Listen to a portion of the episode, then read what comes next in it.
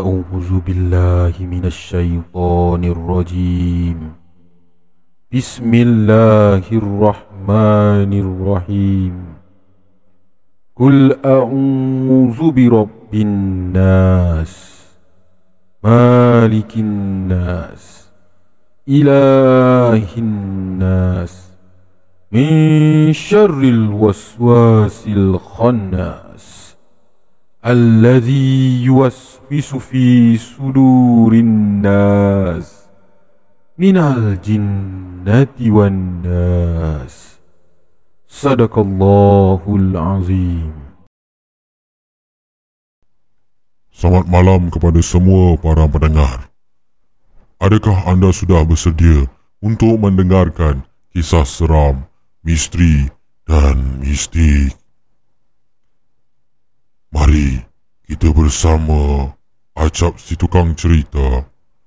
Pastikan anda tidak kesorangan kerana anda di dalam Remang 12.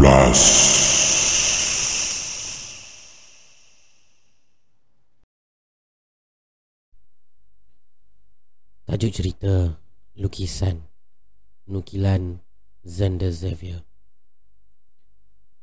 Remy berjalan perlahan sambil meneliti gambar-gambar yang dipaparkan di galeri pemilik sahabat baiknya, Ishak.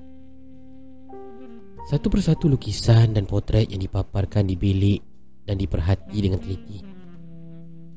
Remy adalah pengkritik lukisan yang terkenal dengan hasil kerjanya yang teliti malah dengan kemahirannya Namanya sentiasa disebut-sebut oleh penggiat seni lukis di Malaysia Malah antarabangsa Remy melangkahkan lagi Sehingga perhatiannya tertarik pada sebuah lukisan yang memaparkan imej Dua orang kanak-kanak Seorang budak lelaki dengan pistol kayu Dan seorang lagi budak perempuan dengan anak patung di tangan Riak wajah gadis kecil itu kelihatan ketakutan seperti menunggu masa untuk menangis mereka berdua berdiri di hadapan pintu kaca sebuah rumah usang. Ia sebuah lukisan biasa. Namun, halus jiwanya merasakan lukisan ini seperti mempunyai aura yang kuat dalam dirinya. Tapi, entah. Oi, jauh menung. Hero Malaya dan puas merantau. Macam koleksi di galeri aku. Ishak menepuk belakang badan Remy. Mana kau dapat gambar ni? Lelaki bertubuh sasa itu menjawab pertanyaan sahabatnya dengan soalan Entah. Aku jumpa depan galeri. Mungkin ada orang letak kot. Aku tengok macam lukisan biasa-biasa. Jadi aku letaklah kat sini. Eh, kau dah lima tahun bawa diri Kejap ke London. Kejap balik semula Malaysia. Kau tak nak jenguk keluarga kau ke? Ishak cuba menyentuh rasa rindu sahabatnya itu. Aku tak nak cakap pasal ni lah. Kau nak jual tak lukisan ni? Aku sanggup bayar berapa pun. Ternyata Dendam masih bersisa di hati Remy. Kau tahu tak Yang Emma Isak mencuba lagi? Namun belum sempat dia menghabiskan perkataannya Remy Potong terlebih dahulu. Kau faham tak? Aku tak nak dengar pasal dia lagi. Sebab dia aku kena halau. Tak ada siapa percayakan aku dah sekarang. Demi Tuhan lah Aku bersumpah Bukan aku yang tolak dia Tapi mama dan papa Langsung tak ada simpati buang aku Aku tahulah Aku ni anak susuan je. Remy marah. Tetapi hanya suara pilu Yang mampu dikeluarkan. Okey okey okey okey. Okey cool Remy cool cool. Kau nak tak lukisan ni? Kau ambil lah. Aku bagi free je kat kau. Ha lagipun aku dapat free juga. Ishak serba salah. Dia cuba mengalihkan topik perbicaraan mereka. Setelah seharian sibuk Lewat malam itu Remy pulang ke rumahnya. Dia menghilangkan lelah Di atas sofa kegemaran. Fikirannya kosong. Pada usianya yang muda Dia sudah memiliki segalanya. Kerjaya Populariti Kekayaan Wajah. Ah, Boleh tahan juga. Namun Isu keluarga membuatkan dia berasa hidupnya masih tidak sempurna. Remy benci keluarganya. Remy mengiring badannya ke kanan Dia terpandang bungkusan lukisan yang diberikan Ishak siang tadi Dia bangun dan mengoyakkan bungkusan lukisan itu perlahan-lahan. Takut kalau-kalau tindakannya mencacatkan lukisan itu. Dia menatap lama lukisan itu. Imej dua orang kanak-kanak membuatkan hati Remy yang tadi serabut kini kembali tenang. Wajah mereka yang innocent membuatkan Remy tersenyum sendirian. Remy tercari-cari sudut yang sesuai untuk menggantungkan bingkai lukisan itu. Akhirnya, dia memilih untuk menggantungkan lukisan itu di sofa kegemarannya yang kebetulan terletak betul-betul di bawah lampu yang memberikan efek khas pada nilai estetika lukisan tersebut. Remy gembira dengan lukisan itu. Dia baring sambil menatap lukisan hinggalah terlelap. Jam 3 pagi. Remy terbangun dari tidur. Kehausan. Dalam mamai, perlahan menuruni anak tangga untuk ke dapur. Baru setengah anak tangga dia turun, telinganya menangkap bunyi pelik. Bunyi itu seakan-akan bunyi beberapa butir guli yang dijatuhkan ke lantai lalu bertaburan. Siapa pula yang main guli tengah-tengah malam buta ni? Ketusnya sendirian.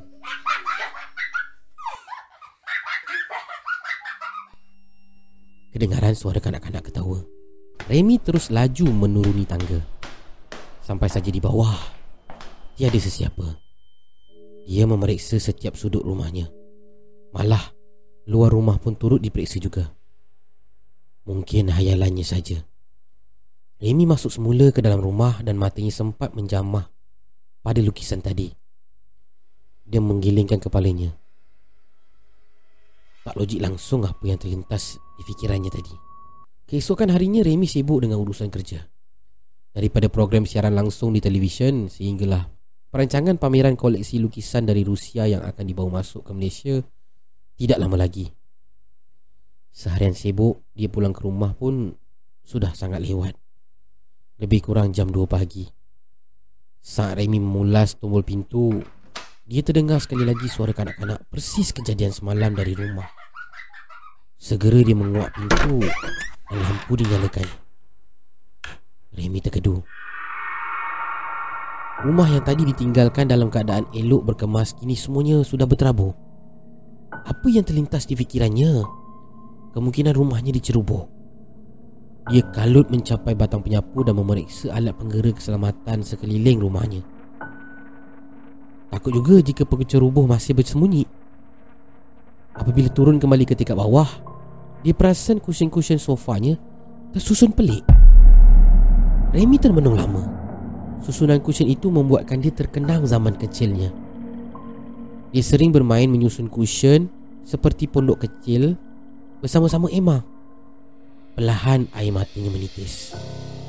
Malam itu juga, Remy tidak dapat melelapkan mata. Dia terkenangkan Emma, Mama dan Papa. Namun, perasaan itu segera dibuang jauh-jauh. Remy amat terkilan yang mereka sanggup menghalaunya keluar dari rumah semata-mata kerana dituduh menolak Emma. Dendam bersisa amarahnya tak pernah padam Akhirnya dia tertidur juga dalam keadaan begitu Jam 3 pagi Remy terjaga lagi Kali ini bukan kerana haus tetapi Terdengar suara tangisan halus di hadapan pintu biliknya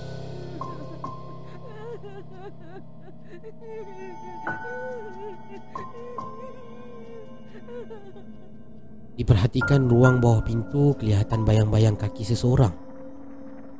Dia bangun dari perbaringan dan melangkah perlahan. Pintu dibuka.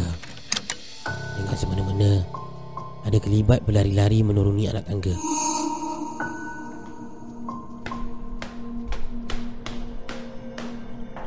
Remy mengejar kelibat itu dan sempat mengintip di balik anak tangga. Alangkah terkejutnya dia Melihat seorang kanak-kanak perempuan masuk ke dalam lukisan barunya itu dengan sekelip mata. Remy terpana. Apa yang dilihat tadi? Adakah dia terlalu stres hingga terbayang yang bukan-bukan? Remy mengerengus. Merengus bengang. Dia kembali semula ke bilik tidur dan cuba melelapkan matanya. Jam 4 pagi, Sekali lagi Remy terjaga. Dia merasakan selimutnya ditarik agak kuat dari bawah katil. Perlahan-lahan dia bangun. Selimut diselak pantas. Dia melihat seorang perempuan yang cukup hodoh Dan mengerikan sedang mencangkung di lantai sambil menarik selimutnya. Remy menjerit sekuat hati Tanpa fikir panjang Dia membuka langkah Berlari keluar dari bilik tidurnya Langkahnya terhenti sebelum menuruni tangga Dia terdengar Suara dua orang kanak-kanak sedang rancak berbual Kita nak bagi tahu dia tak? Kita nak bagi tahu dia tak? Agak pelat pertuturannya Hmm, kalau kita bagi tahu dia, mesti perempuan tu marah. Kali ini suara lain yang bertutur agak fasih membalas. Tapi Cian je. Suara yang agak pelat itu kembali menjawab. Remy terduduk terus di tepi tangga. Dia teringat sesuatu. Seraya itu, dia merasa ada sesuatu yang mendekati di belakangnya. Apabila dia menoleh dan Ah! Remy terkulik dari tangga atas laju ke bawah. Sedar-sedar dia sudah berada di atas katil hospital. Kepala dan satu badannya sakit-sakit. Kerutan wajahnya membuatkan Ishak berada di sebelah kalut memanggil doktor. Weh, kau kenapa? Macam mana kau boleh jatuh tangga ni? Kenapa tak kunci pintu rumah? Kalau perompak masuk macam mana? Ke kau memang nak kena rompak? Ishak menghujani Remy dengan jutaan pertanyaan. Is, Is, Is, eh, Ima kat mana Is? Dia kat mana sekarang? Pertanyaan Remy membuatkan Ishak jadi keluh.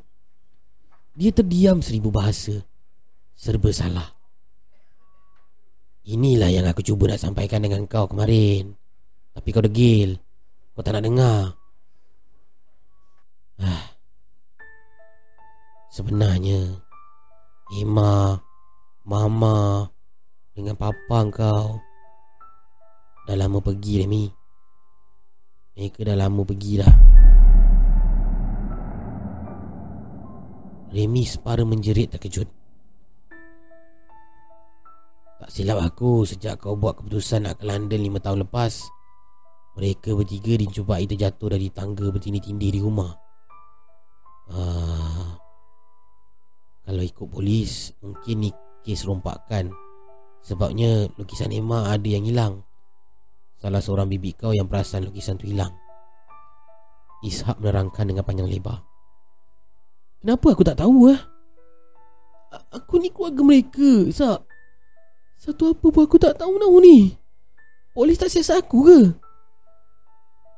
Masakan aku Ahli keluarga terdekat langsung tak menjadi suspek kau pernah tengok tak lukisan Emma yang hilang tu?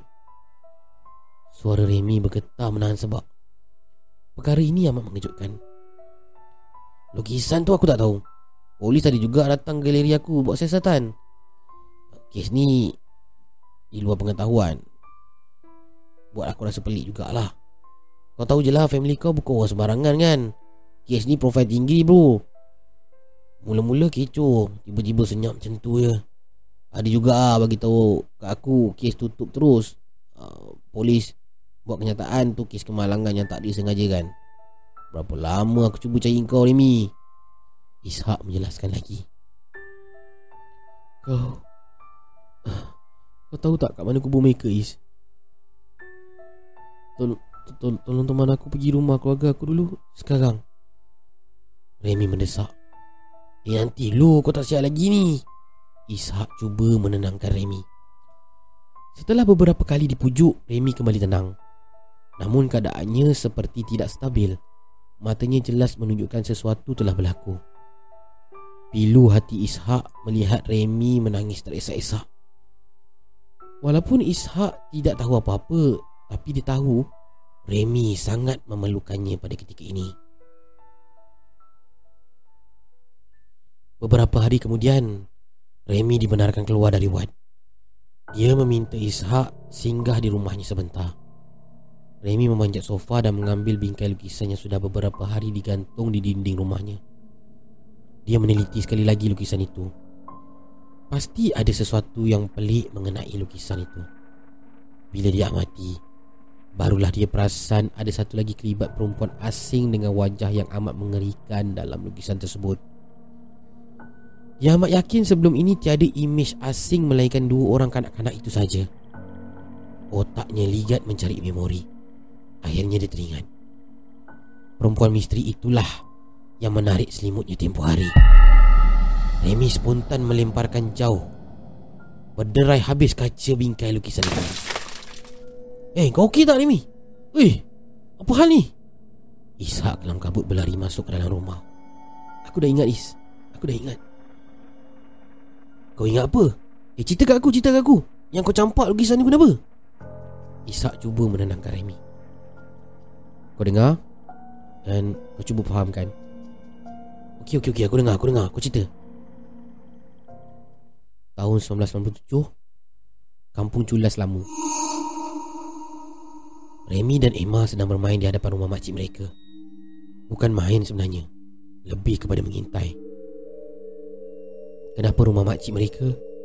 Sebab mereka berjiran Lagi pula Kini rumahnya itu hanya dihuni oleh kakak sepupu mereka yang pelik. Abang, abang, nak bagi tahu Kak Dina tak? Emma menoleh ke kiri dan ke kanan. Kalau kita bagi tahu Kak Dina, mesti kita tak selamat nanti. Remy memarahi Emma. Walaupun dia tidak nampak apa yang Emma nampak, tapi dia tetap mempercayai kata-kata adiknya itu. Tapi sian dia. Emma menundukkan mukanya. Ha, bagi tahu apa? Dina menyergah tiba-tiba muncul dari belakang mereka. Dia memakai gaun putih comot dengan bekas warna air dan cat. Kak Dina, Kak Dina nak tahu ke? Pasal perempuan Remy bertanya. Dina melutut di antara Remy dan Emma. Tak payah bagi tahu. Kakak dah tahu dah. Dia kawan kakak. Kakak yang suruh dia bunuh keluarga kakak. Ha, lepas ni keluarga kamu pula. Remy, kamu orang luar. Kamu tak sepatutnya berada dalam keluarga malang ni. Remy dan Emma kaget. Hilang kata seketika dengan pernyataan Dina. Saya tak akan tinggalkan Emma. Dia adik saya. Remy membantah. Dina mencebik. Dia bangun semula ke arah kanvas lukisannya. Kamu berdua mari sini. Berdiri dekat situ diam-diam. Aku nak lukis ni. Kalau tak nak kena tolak, Sampai mati ha, Jangan melawan Kawan akak akan duduk dalam lukisan korang ni Ina memberi arahan dalam nada yang menyeramkan. Dan dia tergelak kecil melihat budak di hadapannya kini dalam keadaan ketakutan. Dia nak akak bagi lukisan ni pada keluarga korang. Ha, Sampai masa nanti dia akan pergi dekat pemilik asal dia. Dia akan makan seorang demi seorang. Ha, Bila pemilik dia dah tak ada dia akan cari orang yang paling rapat dengan pemilik asal dia. Ha, Untuk jaga dia macam akak jaga dia. Bagi dia makan semua ahli keluarga akak Best kan? Dina kembali fokus melukis Prospeknya Remy dan Emma dalam keadaan ketakutan Emma sudah mula menangis Oh ya Kenapa Emma boleh nampak kawan akak tu? Ah, ha, Remy kau tak pelik ke? Ha, kenapa perempuan tu suka berkawan dengan Emma? Kenapa benda tu boleh bagi tahu Emma akak nak mati lepas ni? ha, sebab tu akak nak bagi kawan akak tu dekat Emma. Dina masih melukis dengan senyum sumbing. Maksud kau, maksud kau ada hantu dalam lukisan ni? Ishak menelan paksa air liur. Pemanduannya terganggu dengan cerita Remy. Ya, cuba kau tengok betul-betul dalam lukisan ni. Memang ada perempuan hodoh berdiri dekat balik Pintu kaca belakang dua budak tu Perempuan tu lah yang mengganggu aku Dan menolak aku jatuh dari tangga rumah aku tempoh hari. Patutlah keluarga aku yang besar tu Seorang demi seorang mati. Misteri pula tu kematian dia. Semua mati jatuh tangga. Dan aku percaya Emma ni Pemilik asal benda tu. Remy menghalalkan lukisan itu kepada Ishak. Weh Tak nak aku tengok. Kenapa aku tak perasan langsung ada imej lain pada lukisan ni ya, semasa kat galeri dulu? Sekarang hantu tu nak nyawa kau pula ke? Ishak cuak. Ya, aku nak cari sesuatu di rumah itu. Aku tahu dia bukan sengaja tuduh aku tolak dia dulu. Aku pun satu. Kenapa aku marah sangat sampai tak ingat semua benda ni? Serentak Remy menghabiskan ayat Mereka tiba di perkarangan rumah keluarga Remy Remy dan Ishak terus meluruh keluar Mereka menghampiri pintu utama Remy masih menyimpan kunci rumah itu Dia masuk Sekali lagi air matanya menitis sebab Menyentuh jiwa apabila dia melihat isi rumah itu masih tidak berubah. Tapi Mereka semua sudah meninggalkannya sendirian. Remy naik ke bilik Emma. Manakala Ishak ditinggalkan di ruang tamu. Masuk saja ke bilik Emma Dia terus menyelongkar segala laci. Tiada apa-apa yang dicarinya.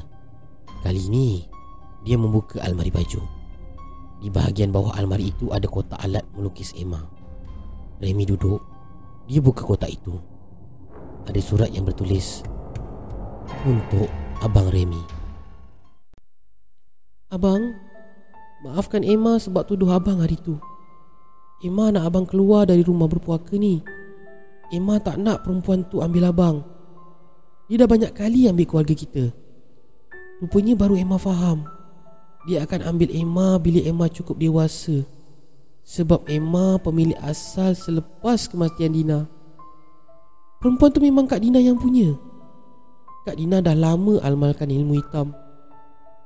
Macam sumpahan. Lebih tepat Tuntutan harus dibayar dengan nyawa bang. Mama dan Papa tahu. Disebabkan kami tiada pilihan. Kami terpaksa halau abang.